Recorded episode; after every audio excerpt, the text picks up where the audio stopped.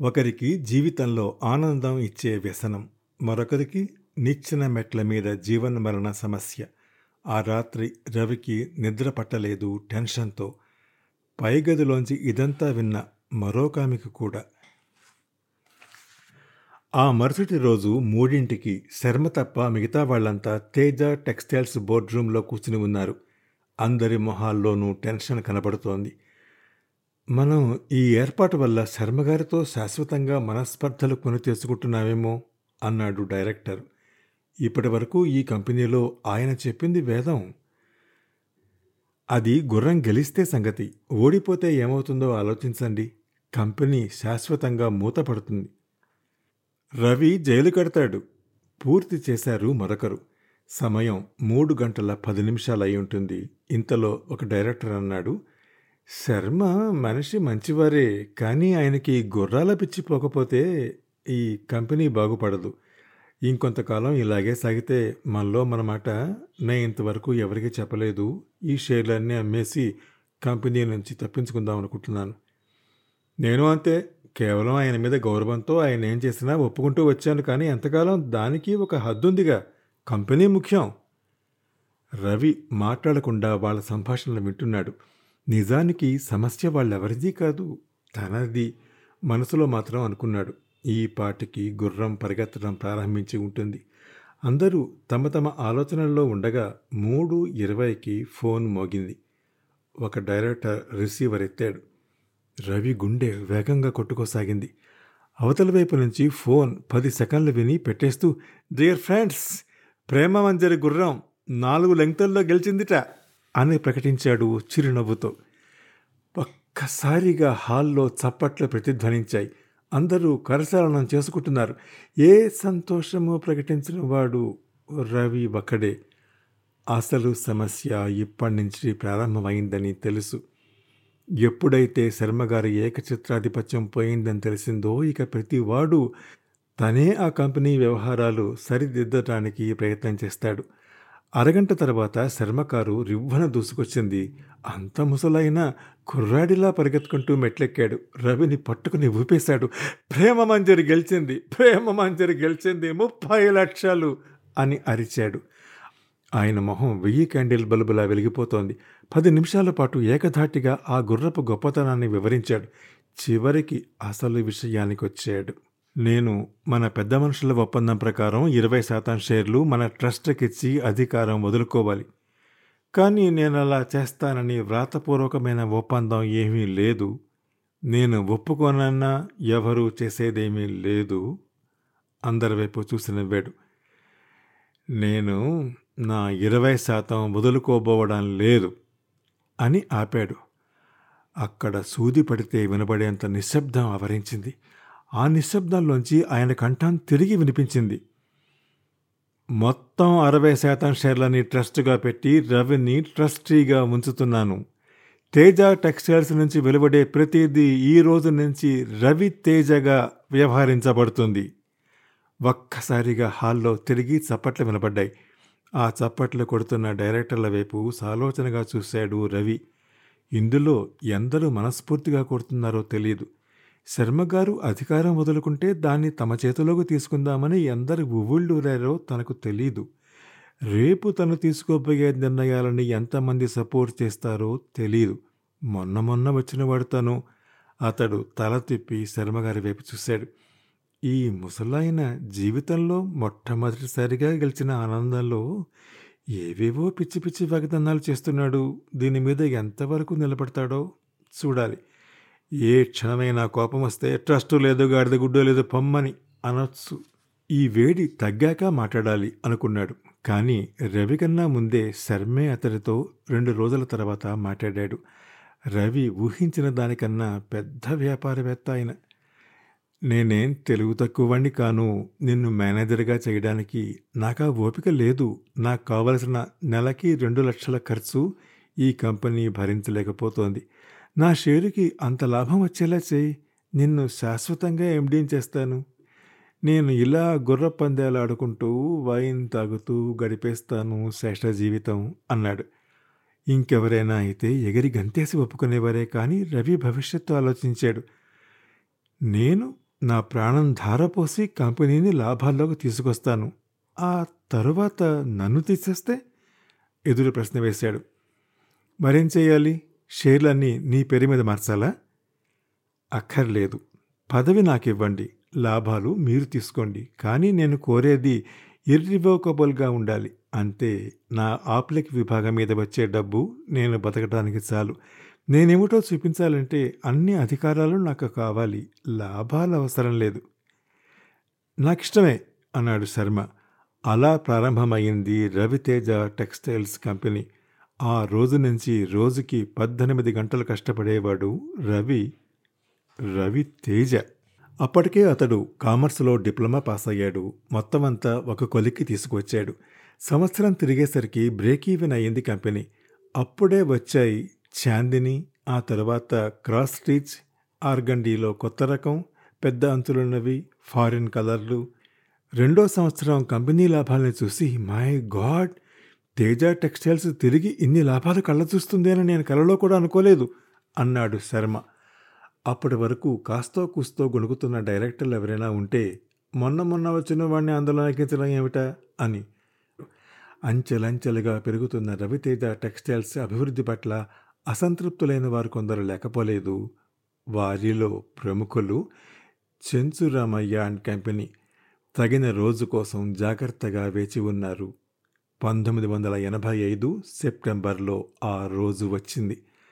అప్పటికి రవితేజ టెక్స్టైల్స్ వస్త్ర ప్రపంచంలో మొగటం లేని మహారాజులా వెలుగుతోంది. వంద రూపాయల షేరు వెయ్యి పలుకుతోంది. కంపెనీని విస్తరించడం కోసం మార్కెట్లోకి వెళ్ళాడు రవి. పెట్టుబడిగా కోటి రూపాయలు తీసుకురావాలని అతడి ఆశయం. దేశంలోని నాలుగు పెద్ద బ్యాంకుల చైర్మన్లను కలుసుకున్నాడు. విరివిగా పార్టీలు ఇచ్చాడు. అతడి షేర్లని కొనడానికి చిన్న చిన్న కంపెనీలకి ఆ నాలుగు బ్యాంకులు అప్పిచ్చేటట్టుగా అంగీకారం కుదిరింది.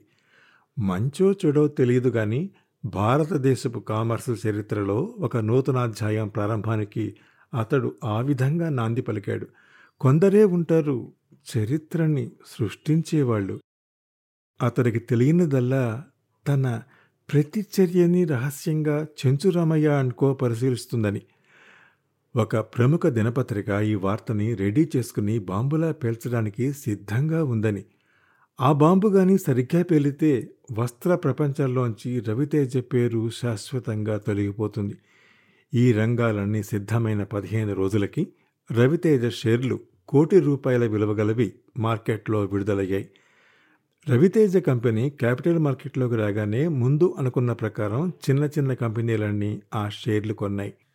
కోటి రూపాయలు పది రోజుల్లో జమ అయ్యాయి అది గొప్ప సంచలన వార్తగా పాకిపోయింది. అప్పటికి ఆర్టీ చీరల గురించి అందరికీ తెలుసు కాబట్టి అది ఎవరికీ అంతగా అనుమానం కలిగించలేదు. రవితేజ షేర్లు కనీసం ఓ పదైన తమ వద్ద ఉన్నాయని చెప్పుకోవటం ఫ్యాషన్ అయింది. ఎక్కడ పెరుగుదల ఉంటుందో అక్కడ శత్రుత్వం కూడా ఉంటుంది. చెంచురామయ్య అండ్ కోవారికి కేంద్ర ఆర్థిక మంత్రితో దగ్గర సంబంధాలున్నాయి. కేంద్రంలో ఉన్న పార్టీ తాలూకు దినపత్రిక ఆ విధంగా చెంచురామయ్యకి దగ్గరయింది. వేటగాడు వల పరుచుకుని కూర్చున్నట్టు ఈ పత్రిక తాలూకు మనుషులు రవితేజ చుట్టూ వేచి ఉన్నారన్న సంగతి మూడో కంటికి తెలియదు. అంత పకడ్బందీగా జరిగింది. రవితేజ కంపెనీ ఫైనాన్స్ డిపార్ట్మెంట్లో చెంచురామయ్య మనుషులు ప్లాంట్ చేయబడ్డారు. మొత్తం రంగం అంతా సిద్ధం చేసుకుని ఆ పత్రిక దీన్నంతా ఒక వార్తగా ప్రచురించింది.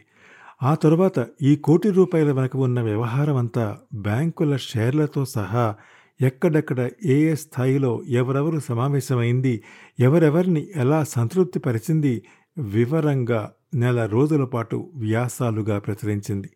సిబిఐ దీనికోసమే ఎదురుచూస్తున్నట్టు రంగంలోకి దిగింది. వస్త్ర ప్రపంచంలోకి ధృవతారలా దూసుకు వస్తున్న రవితేజ టెక్స్టైల్స్కి ఇది పిడుగుపాటులా తగిలింది. శర్మ బేజారెత్తిపోయాడు. ఒకనొక స్టేజ్లో మొత్తం షేర్లన్నీ అమ్మేసి వ్యాపారం నుంచి తప్పుకుందామని కూడా ఆలోచించాడు. రవితేజ మరి ముగ్గురు డైరెక్టర్లే ధైర్యంగా ఉన్నారు. ఏదొచ్చినా ఎదుర్కోవటానికి సిద్ధంగా నిలబడ్డారు వారు. వ్యాపారంలో ఇది నైతికం ఇది అన్యాయం అని ఏమీ లేదు. కోర్టు ఇది చట్టవిరుద్ధం అని తేల్చే వరకు దోషి కాదు. మూడు నెలల పాటు షేర్ మార్కెట్ కదిలిపోయింది. రిజర్వ్ బ్యాంక్ నోటీసుల మీద నోటీసులు ఇచ్చింది. అందరి దృష్టి ఈ కంపెనీ మీదే పడింది.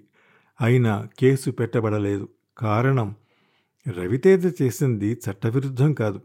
నైతికంగా తప్పైతే అయి ఉండొచ్చు అది వేరే సంగతి. ఒక నేరంగా దీన్ని చట్ట పరిధిలోకి తీసుకురావడానికి చెంచు రామయ్య ఆర్థిక మంత్రి ద్వారా చాలా ప్రయత్నించాడు. ఒకవైపు ఇది చేస్తూ రెండో వైపు ప్రజలకి ఆర్టీ చీరల మీద సానుభూతి. ఈ పదం కరెక్టేనా? సానుభూతి పోయేలా ప్రోపగండా చేయించాడు. ప్రజలు సొమ్ము తినేసిన కంపెనీ అనే భావం ప్రజల్లో కలిగించడానికి ప్రయత్నం చేశాడు. మల్టీనేషనల్ కంపెనీల మధ్య పోరాటాలు ఈ విధంగానే సాగుతాయి. ఈ పోరాటం కూడా మూడు నెలల పాటు ఈ విధంగానే సాగింది. చెంచురామయ్య అంచనా ఎక్కడ తప్పిందంటే ప్రజలు వ్యక్తుల్ని సంస్థల్ని చూడరు ప్రోడక్ట్ చూస్తారు. రిలయన్స్ అంటే తెలియదు విమల్ అంటే తెలుస్తుంది. గార్డెన్ కన్నా వెరైటీ అంటే తెలుస్తుంది. అలాగే రవితేజ ఆర్థిక సంక్షోభం తాత్కాలికంగా పురోగతిని ఆటంకపరిచిన ఆర్టీ చీరలు ఆప్లెక్ చీరలు వీటిని ప్రజలు ఎగబడుకుంటూనే ఉన్నారు. ఒకవైపు నుంచి మబ్బులు మూసుకుంటున్నాయని ఏ క్షణమైనా పిడుగుపడచ్చని అనుకుంటున్న సమయాన ప్రధానమంత్రికి ఆర్థిక మంత్రికి మధ్య పరపత్సాలు రావడం క్యాబినెట్ మార్పుల్లో అతడికి పదవి పోయి తూర్పు దిక్కుగా తోసివేయబడటం జరిగింది. ఒక్కసారి ముఖ్యమైన మనిషి పదవి నుంచి తొలగిపోయాక చిన్న చిన్న శత్రువుల్ని సరిదిద్దటం తేజ టెక్స్టైల్స్ లాంటి మల్టీ క్రోర్ సంస్థకి పెద్ద సమస్య కాలేదు. చెంచురామయ్య మీద ఈ విజయంతో రవితేజ షేరు ఒక్కసారిగా పైకి దూసుకుపోయింది. ఒక స్టేజ్ వచ్చాక మనం చేసేదేం ఉండదు. ఆయా రంగాల్లో నిష్ణాతులైన ప్రముఖులు ఇచ్చే సలహాల మీద మన తెలివితేటలు ప్రయోగించి నిర్ణయాలు తీసుకుంటే చాలు. ఈ గొడవలతో మానసికంగా బెదిరిపోయి శర్మ షేర్లు అమ్మేసి ఉంటే జీవితాంతం విచారించి ఉండేవాడు. అలా కాకుండా ఆపింది రవితేజ షేర్ల అమ్మకంపై ఆర్థిక నిపుణుల సలహాలు అనుక్షణం అతడు తీసుకుంటూ వచ్చాడు అది లాభించింది. ఆ రాత్రి పూర్తిగా తాగేసి శర్మ ఏడ్చాడు. అంత పెద్దవాడు రవితేజ చేతులు పట్టుకొని రవి ఎక్కడో గాల్లోంచి వచ్చి ఈ కంపెనీ వ్యవహారాలన్నీ నీ చేతుల్లోకి తీసుకుని నన్ను కట్టి పాలేశావని నాకు నీ మీద కోపం ఉన్నమాట నిజమేనయ్యా. కానీ ఈరోజు అది పోయింది అన్నాడు. పర్వాలేదండి అనలేదు రవితేజ. ఆశ్చర్యంగా శ్రమ వైపు చూశాడు. ఈయన ఎండీగా ఉన్నప్పుడు ఒక్క నిర్ణయం తీసుకునేవాడు కాదు ప్రస్తుతం ఎప్పుడూ తాగుతూనే ఉన్నాడు. ఏ లాభాపేక్ష లేకుండా తను ఇంత భారాన్ని వేసుకుని చేస్తుంటే ఆయనకు ఇప్పటి వరకు తన మీద కోపంగా ఉండేదిట. ఆ రాత్రి అతడు డైరీలో రాసుకున్నాడు. నేను ఇదంతా ఎందుకు చేస్తున్నాను? ఎత్తులు పై ఎత్తులు ఘర్షణలు వీటి మధ్య ఒకప్పుడు నాలో ఉండే భావకుడు ఏమయ్యాడు? వెన్నెల్లో కూర్చుని భావపు అంచు మీద జరీపాట నేసినవాడు ఏమయ్యాడు? కాలే కడుపుతో నెత్తి కింద బట్టల ముట పెట్టుకుని ఫుట్పాతుల మీద పడుకున్నప్పుడు లోపల నుంచి పారిపోయాడా? నాలో ఈ దాహం ఎప్పటికి తీరుతుంది? జీవితాన్ని ఆనందంగా అనుభవించడం పోయి ఇంకా ఇంకా ఏదో సాధించాలన్న తపనే ఎందుకు ఎక్కువవుతోంది? కేవలం ఇంట్లో సంసార సుఖం లేకపోవటం వల్లేనా?